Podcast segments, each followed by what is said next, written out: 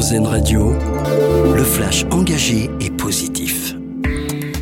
Bonjour à tous. Après le passage de la tempête Kiaran, les assureurs font un geste. Ils annoncent des mesures spécifiques afin d'accompagner les sinistrés.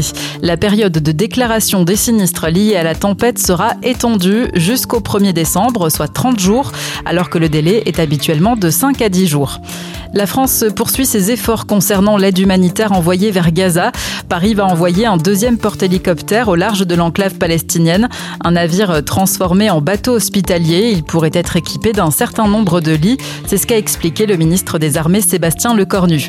L'épidémie de bronchiolite continue de progresser en France. Le centre Val-de-Loire et le Grand Est passent en phase épidémique, rejoignant l'île de France, la Bretagne, la Normandie et les pays de la Loire, ainsi que la Martinique, la Guadeloupe et la Guyane.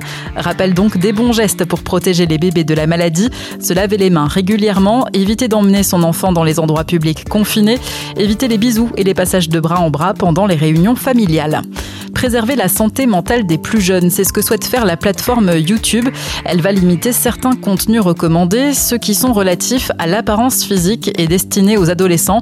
Par exemple, les vidéos qui idéalisent des niveaux de forme physique ou des poids corporels sont concernés. La limitation va d'abord s'appliquer aux États-Unis puis à d'autres pays l'année prochaine.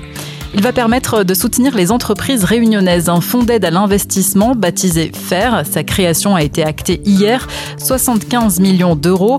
La présidente de région espère la création de 1500 emplois et les projets allant dans le sens du développement durable et de la transition énergétique seront particulièrement soutenus.